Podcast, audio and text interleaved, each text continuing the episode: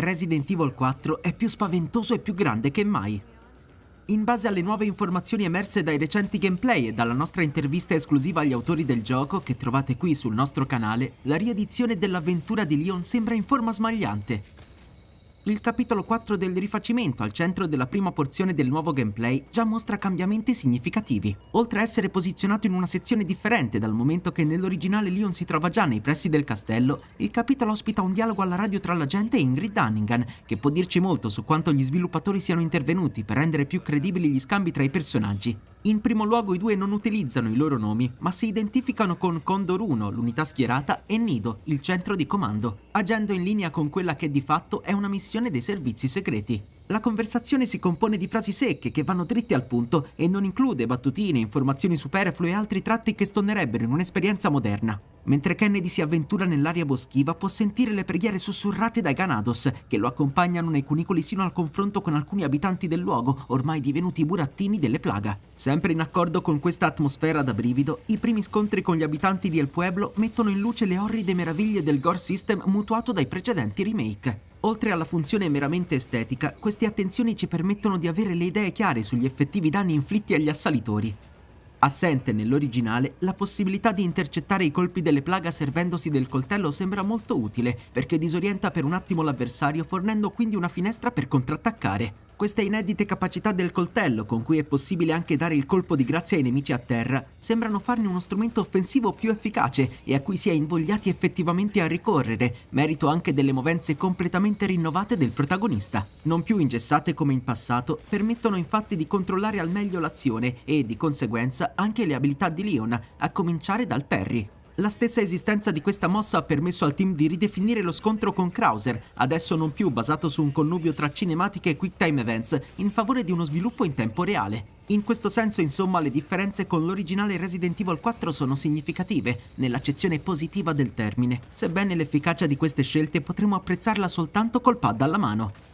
Un'altra differenza riguarda la presenza di un po' di backtracking tipica dei primi capitoli sarà possibile tornare indietro in determinate aree per scovare ulteriori sentieri o completare delle missioni secondarie, con tanto di ricompense da riscuotere dal mercante. Nella sezione del gameplay incentrata sull'esplorazione in barca sono visibili anche alcuni puzzle inediti collegati a misteriosi simboli e vari punti d'attracco che conducono ad aree piene di Ganados.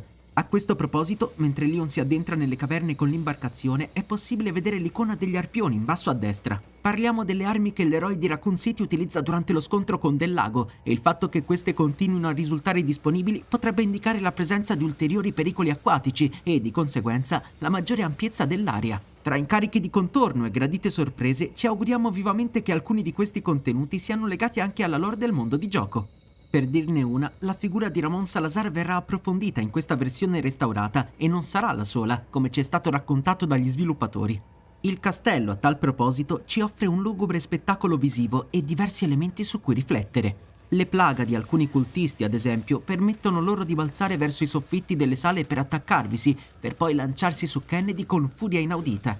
È insomma possibile che questi infernali esseri siano stati dotati di ulteriori talenti non presenti nel gioco originale e noi non vediamo l'ora di affrontarli. Pur somigliando molto alla base di partenza, la battaglia per entrare nella dimora di Salazar ci ha dato modo di appurare l'assenza di una barra della vita per Ashley. Se subisce troppi danni, la giovane cade a terra e deve essere aiutata a rialzarsi, ma a differenza del titolo del 2005 non muore direttamente, così da non far incorrere il giocatore in un game over ingiusto.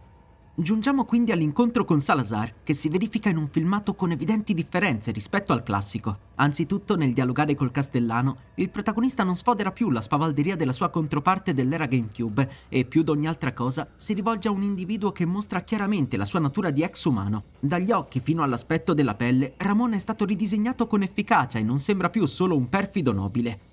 Ancor più buia e tenebrosa di come ce la ricordavamo, la sezione nelle segrete del castello mette in luce le abilità di Ashley, che sbloccherà le porte per Leon e in generale potrà aiutarlo durante l'esplorazione. Infine, veniamo alla ciliegina sulla torta. Nell'affrontare l'orrido Garrador, l'abominio coi lunghi artigli privo della vista, Leon può ricorrere alle nuove meccaniche stealth. Muovendosi accovacciato e con circospezione, può infatti arrivare alle spalle del nemico e pugnalarlo dritto sul parassita esposto, così da infliggergli gravi danni. La capacità di queste fasi di generare tensione, in altre parole, è stata acuita, e ciò è ben evidente anche quando la creatura, ormai in allerta, si lancia sul protagonista. In attesa dei prossimi approfondimenti sul gioco vi lasciamo la parola. Cosa ve ne pare del remake di Resident Evil 4? Ditecelo nei commenti.